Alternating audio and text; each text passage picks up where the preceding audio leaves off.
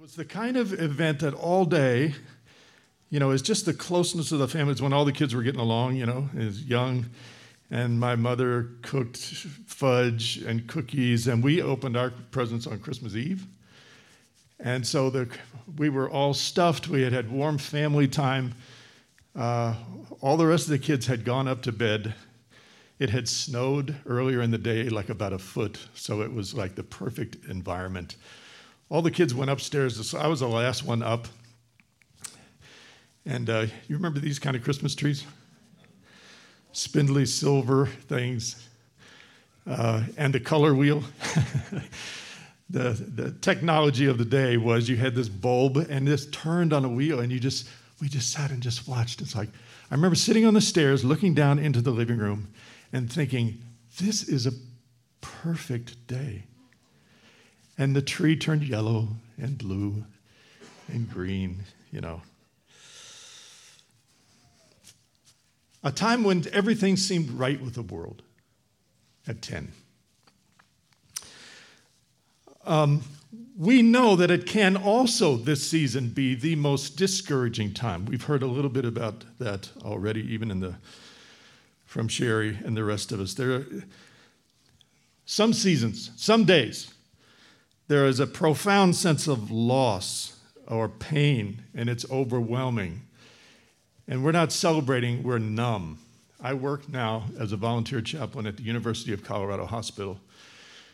I worked all, thir- all Thursday night, Thanksgiving night. I spent s- with six different families in six different hospital rooms at end of life. This is a different Sunday morning for them. But it doesn't have to be that. It can be just another Christmas alone, uh, or where a relationship has failed, or a marriage has failed, or a child in the past year have, has gone off the deep end, or lost a job. I don't minimize that pain at all. But what I would like to look at this morning is that it is possible to have a different perspective, even it is possible to have joy even in the midst of pain. I was thinking even this morning, isn't there isn't it the tale of two cities where the first line is it was the best of times, it was the worst of times. There's a sense in which I think we can identify with that. Like turn on one of those kaleidoscope things where you, it changes the perspective. You, you see things differently when you turn the kaleidoscope. I think this is one of those passages that can bring, even in the midst of profound difficulty and discouragement, uh, real hope. You and I have reason to rejoice, even if it has been a very tough year or a very tough Thanksgiving. And it has everything to do with changing our perspective as we go along. Six gifts, I think, come from the hand of God Himself in this holiday season. Six gifts from God, uh, probably better than, I'm sure, is going to be any better than any gift we get under the tree. Uh, and it is all embodied in Jesus. And I want to unpack that with us together. It's uh, six characteristics that describe Jesus that make him really the best gift possible.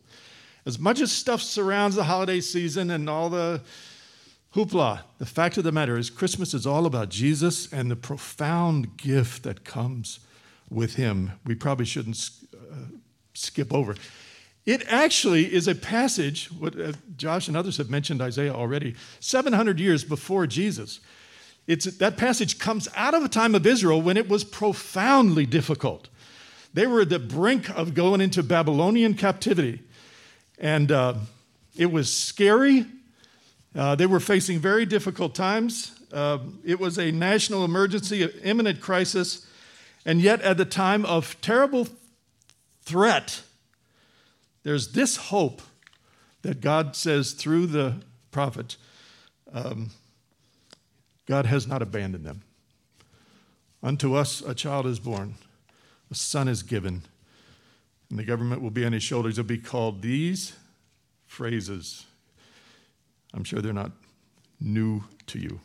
Wonderful counselor. This is, this is a description of Jesus and why he is a gift to us this, this, this year. Wonderful counselor, a mighty God, everlasting Father, Prince of Peace. If that is, fam- if that is so familiar to us that it's like living by the railroad track, I would invite us to take maybe a fresh look. Here's the gift. I want to unpack six of these gifts. Okay? The first one is this, comes right out of the text. I'm always trying to drive us to the text because I, I, I don't want you to hear this is, this is my devotional drivel about, you know, uh, Christmas. The fact of the matter is, the hope that we have, even in the midst of all the stuff that we're facing at this season, comes in the form of a person, a real human being, a person, a person, not a set of principles, not a philosophy, but all of our hope is rooted in a person who can sympathize with us no matter what we're facing, who can empathize with us. Actually, this is, is set up a little earlier, uh, two chapters before, which you recognize as a Christmas verse. A virgin shall conceive and name, and his name shall be called Emmanuel, God with us. How does that make sense? 700 years before, when Israel is facing Babylonian captivity. What is the deal? The deal is this their hope from Genesis 3 on is tied up God's promise of a coming person who is going to fix the mess we're in. Do you get the significance of that? After the fall, when uh, judgment was being pronounced, this is part of it. I'm going to put enmity between you and the woman, between your offspring and hers. He will crush your head. It's God talking to the serpent. It's an, it's an offspring of the woman who is going to crush the head of Satan that is behind all of the human misery that we have experienced. Years before this, notice, seven, 700 years from, ago from now, here they are facing Babylonian captivity. How does God hold out hope that him, for them that he has not forgotten them, that he has not abandoned them? He says, in essence, remember back in Genesis 3, there is coming a person who will deliver you. And that person, in a, uh, kind of a Polaroid, uh, misty picture back in Genesis 3, shows up here. There was their hope, even in Babylonian captivity, is tied up in a child who is going to be born. Why the, why the difference between a, a child is born and a son is given? Because the son wasn't born, the son was given. God, Jesus the Son, has always been in existence, right? Since eternity past. So he enters into the flow of human experience through the incarnation. And it's He who is able to identify with all that we experience. Does that mean anything to you? Whatever you have experienced in the past year, is there anyone in the room that has not experienced profound pain in the past 12 months?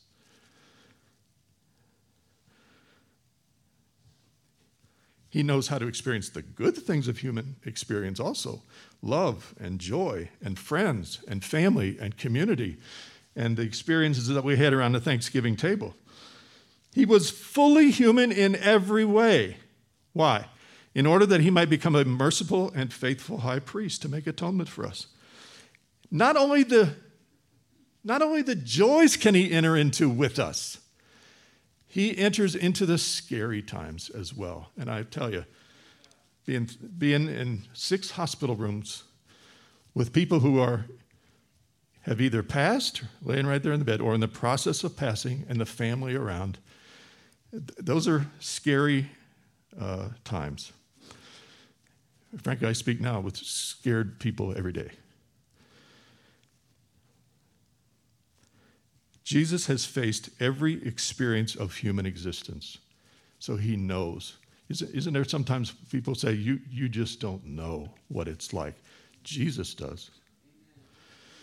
Jesus knows what it means to be lonely. Jesus knows what it means to be rejected. He knows what it means to have the death of someone close. He knows what emotional and physical pain is like. Actually, when I'm talking to folks in the hospital now, when I, when I talk to them about what, if they have a faith aspect to their life. How important is faith to them? They almost invariably default to the organization of a church.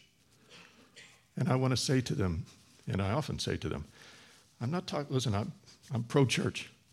I'm not talking about your relationship with an organization. I'm talking about your relationship with God Himself.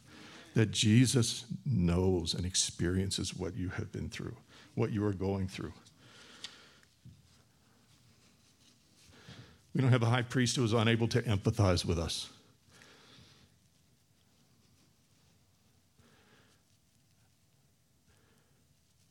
For someone to know what we are in, what we face, is significant. And for Israel, who's facing an imminent invading army, that their families are going to be decimated, they're going to be taken as hostages in a foreign country. I mean, all the things that go along with that. Uh, God says, I understand the one who will, I'm promising you, the promise is to come that there is one who is able to fix all this stuff and understand all of it. And whether it's an invading army or whether it's an invading disease, cancer or COVID, or a relationship that is deteriorating, uh, whatever the issue, uh, does that sound trite? Jesus understands he has been there. Here's the second gift. He's a God who is bigger than any problem that we could ever face. Unto us a child is born, a son is given, and the government will be on his shoulders. What does that mean? The issue is if, if there's, there's coming a Messiah who will, uh, all of the weight of global government will rest on his shoulders. And frankly, I don't know about you, you turn on the news and the world looks like this a big ball of knotted string, you know? Name the issues that we're not facing right now. I mean, oh my goodness, yeah. I had to write them down here. Climate issues, government issues, COVID issues. I mean, half of California is on fire and the other half is sliding into the ocean. Uh, collapse of governments around the world. I, I actually taught adjunct in uh, Beirut, Lebanon, right after their civil war, and it's the most unbelievable devastation. That happens also around the world even now. It's Syria. I watched, I watched, this, I watched a special on, uh, I think it was PBS or something, on the Civil War. Talk about Thanksgiving in the Civil War. Do you know six? I think it's 600,000 people were killed in the Civil War. How many, how many in the uh, Twin Towers? 3,000. Imagine 600,000, the slaughter that went on in the Civil War, the slaughter that's going on now in Syria. Around the world, COVID, devastation of all this kind of stuff. What's the deal? The promise is nothing is careening outside of the control of God. He is still sovereign, He is still under control of stuff, and He will still fix this mess. And uh, you can't read scripture and see that leak out of every chapter, right? Here's Joseph. We do, you know, we're in Bible study every morning at 7:30 online, and uh, here's Joseph in prison. I mean, here's a guy whose life has fallen apart around him. The betrayal, the sold into slavery, and all this stuff. What is doing? God has taken him into the prime ministry. He ends up prime minister of Egypt, and out of all of that mess, reads 2 Corinthians 11, and look at this kind of stuff that Paul went through, you know, where he just time, example after example of, of the kind of suffering that he was going through. How easy could it have been for Paul to say what we sometimes say? Is God asleep at the wheel or what?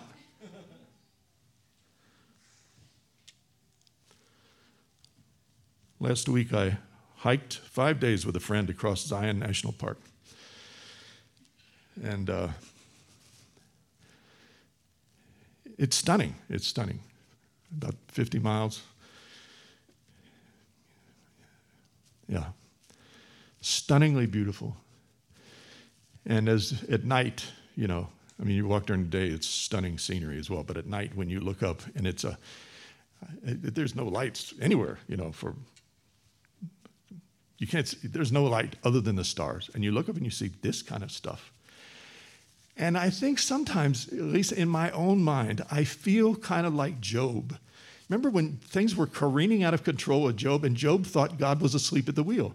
And for 36 chapters, he goes on just saying, you know, lamenting all the things that are going on. And finally, after 36 chapters, God says to him, Job, okay, let me ask you something. Just hold your tongue a minute. Where were you when I stretched out this? Where were you when I laid the foundations of the universe? Where were you when I did all these kinds of stuff? And God un- uh, lays all that stuff. I don't think he was harsh with him. I was saying, Job, listen, things are not out of control. It seems like it from your perspective. But the fact is, um, I'm at the wheel, I know what I'm doing, and just because you don't understand, listen, my grandkids at four and five years old sometimes don't understand a whole lot about life. Should they sit in judgment on us? Yeah. Job finally says, You know, I just had to put my hand over my mouth and just be quiet because I'm out of my depth now at this point. Here's gift number three. He's not only a human being who can identify with me, he not only uh, is in control, he's a God who is the wisest counselor ever. does, does that mean anything to you? One thing I've known about eight years of Providence is that we are uh, very much in favor of counseling.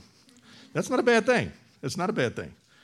Um, I, I, sometimes compare it uh, like to a wrecker. You ever, you ever get your car stuck in a ditch where you can't get it out?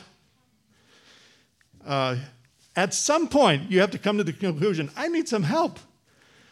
That's what a wrecker's for, right?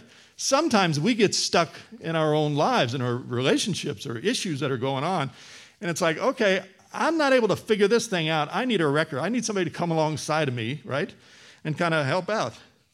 There's wisdom in a multitude of counselors. Now, here's a caveat counseling is not magic. It's not, uh, counseling is not automatically uh, a fix all. There's purpose in it, it's recommended by God. We, we practice it around here. But like auto mechanics and doctors and plumbers and others, some are better than others, and some aren't very good at all. Any counselors in the room? Listen, we recognize that, don't we? In every career path, there are those who are really good, and there are those who maybe are not all that helpful. Um, Jesus is in a category all by himself. Jesus, Jesus would never get a grade uh, would never get a failing grade on his role as counselor. Jesus never gives wrong advice uh, through his word, through the role of the Spirit. Uh, he, Jesus never says, hmm, you know what? I don't know. I've said that, well, maybe I haven't said it verbally in counseling, but I thought it. And if any of you have done counseling, you know sometimes people are talking and you just say, I don't have a clue what I should tell you. Jesus is never in that spot. Jesus is a wonderful counselor, unfailing, flawless, perfectly suited to all of our circumstances, practical. He's never stumped for an answer. Jesus is never lacking in advice and know what to say. There's probably a whole sermon in there somewhere, but, but I think the point is that he is not simply a wise counselor, he is a supernatural, incredibly wise counselor. He is, he is wonderful. He is wonderful by his birth and by his life and in his miracles and in his interaction with people and in his ministry, in his death and resurrection. He is supernaturally wonderful. That's the idea of wonderful. So I'm never just simply at a loss and, and, and you know, simply scan the folks around me and then Jesus is just one of them. But now here's the thing we have to be willing to submit to the direction of the counselor.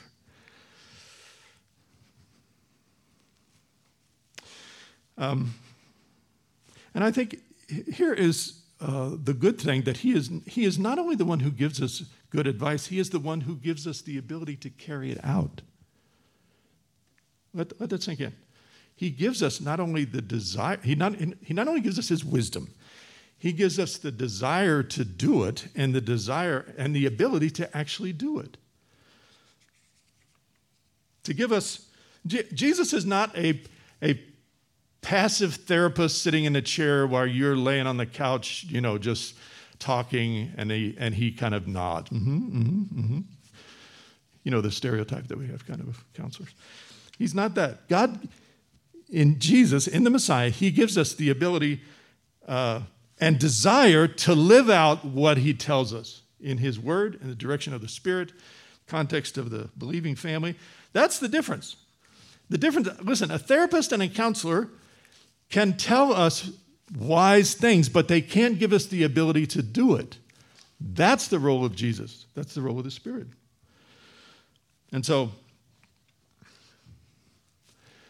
uh, my son, my uh, tattoo artist son, is taking on a new role in his shop up here. And uh, he not only tattoos, but now he's also going to be a, a coordinator, uh, whatever you call it, someone who coordinates the whole shop, you know.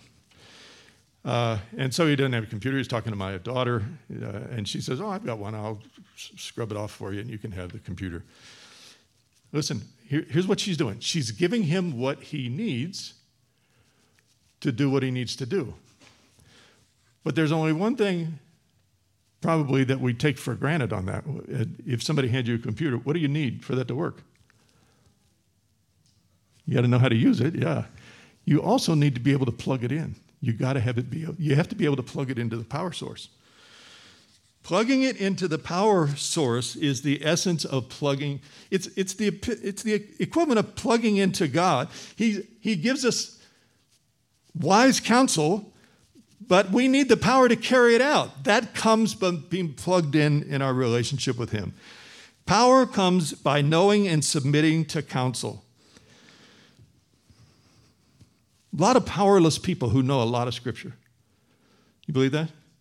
A lot of people who are very smart in the scriptures, but they're not really tied in, connected with God, and so they've got no power really to carry it out.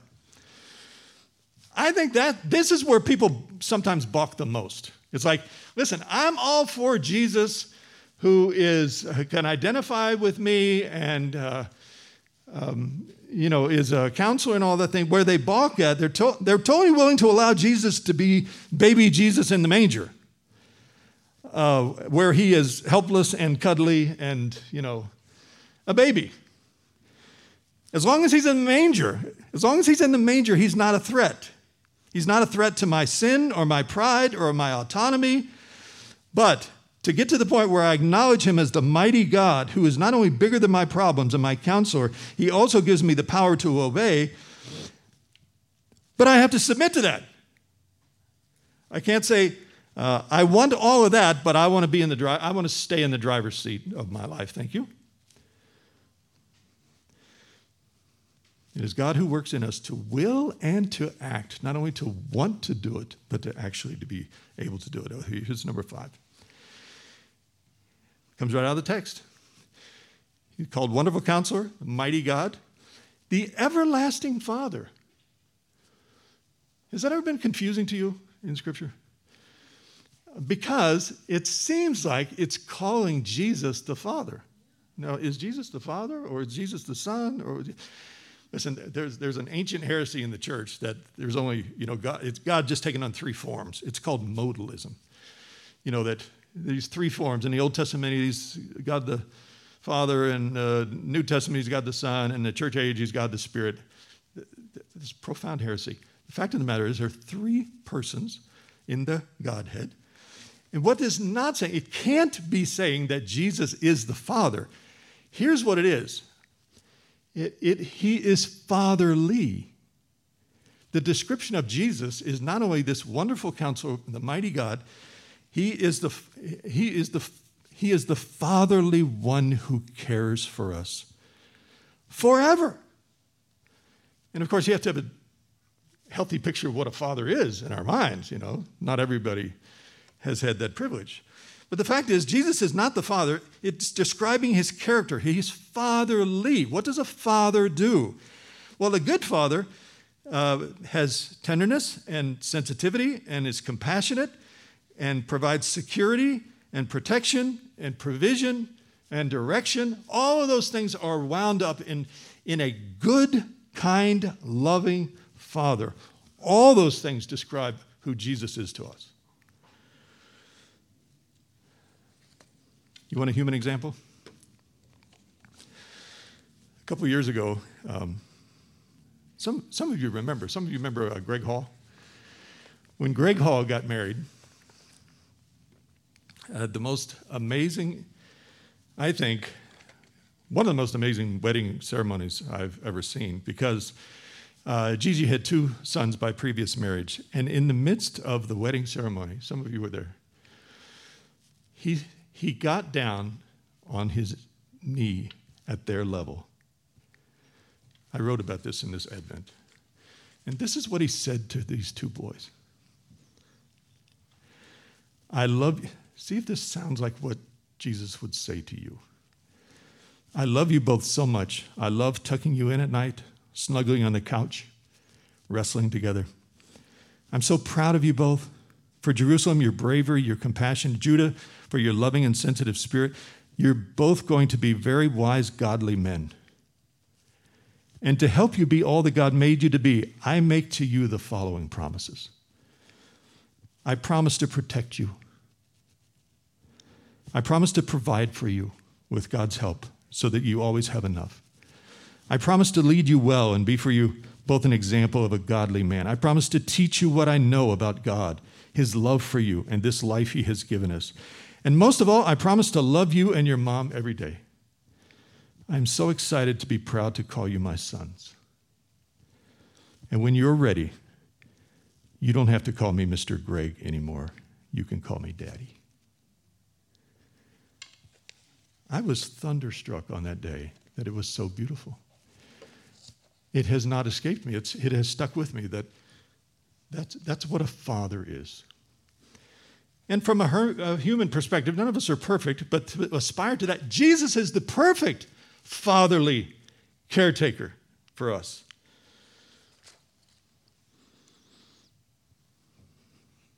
Number six, the gift in Jesus, the gift of peace. God alone can give you peace in your life. Uh, frankly, the, the understanding of peace can get a little muddy sometimes. We're not just talking about a ceasefire. When people talk about the ceasefire in the Middle East, it just means folks aren't shooting at the moment. There's not a peace. Peace in the, peace in the Old Testament is shalom, this comprehensive peace where all the things uh, are uh, dealt with. We have peace with God through our Lord Jesus Christ. That's not just a ceasefire at the moment, that is eternal, permanent, end to the barrier and hostility between us and God. That is in Jesus. It's Jesus who also breaks down the barrier separating us from each other. If we had more time, we could talk about that, but we talk about that frankly all the time. The, between Jews and Gentiles, even Paul talks about is he has Jesus has torn down the wall of partition between things that separate people, race and culture and class.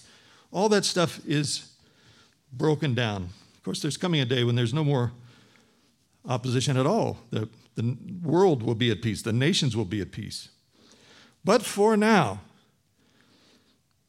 there's a, there's a global kind of peace that is coming, universal kind of peace. But for now, where does the peace come? It comes in here.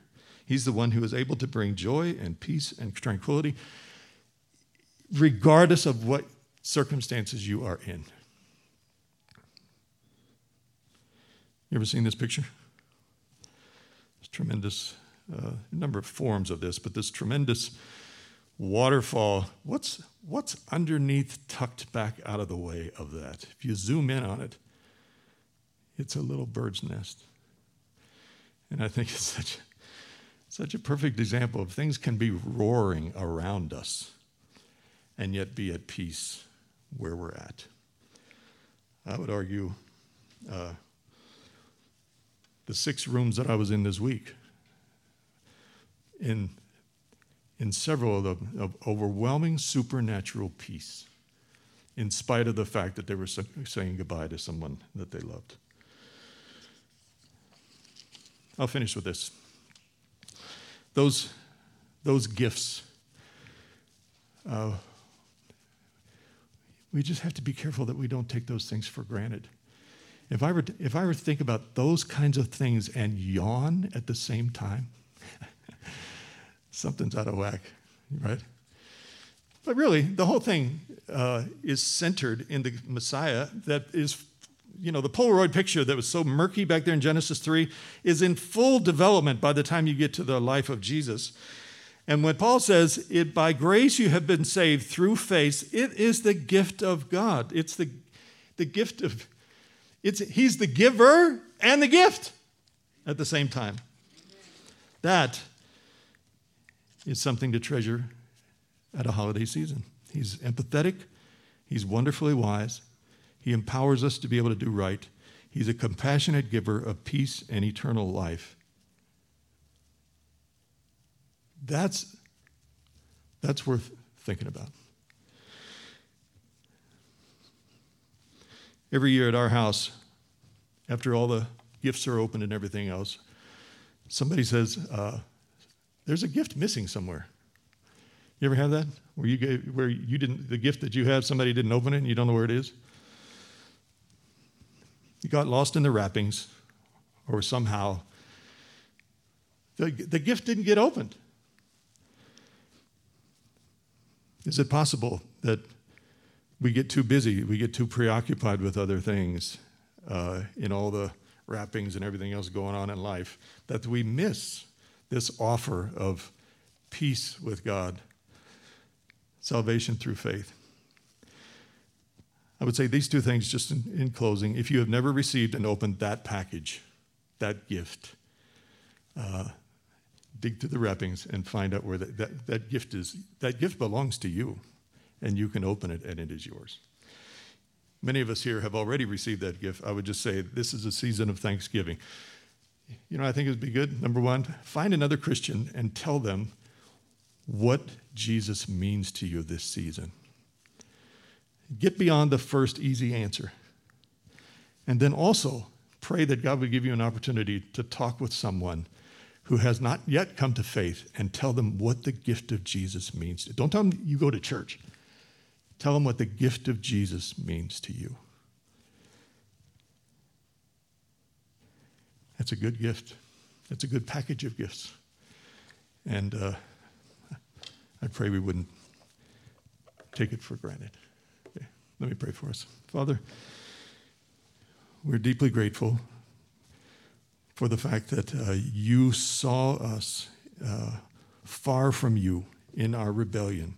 We had wandered far from you and had no interest in you, even. And yet you worked with us and drew us to yourself gently, got our attention, and there was a time in which it made sense to us. Thank you for that gift. And I would pray that that would be the case here this morning, that we would be grateful for that if we have crossed over that line and for those who perhaps have not crossed over the line, God, may this have been a, a, uh, a fresh look at who Jesus really is and the, the kind of gift that he is. Would you do what only you can do? God, draw people to yourself, give understanding and faith for the glory of Jesus. Amen.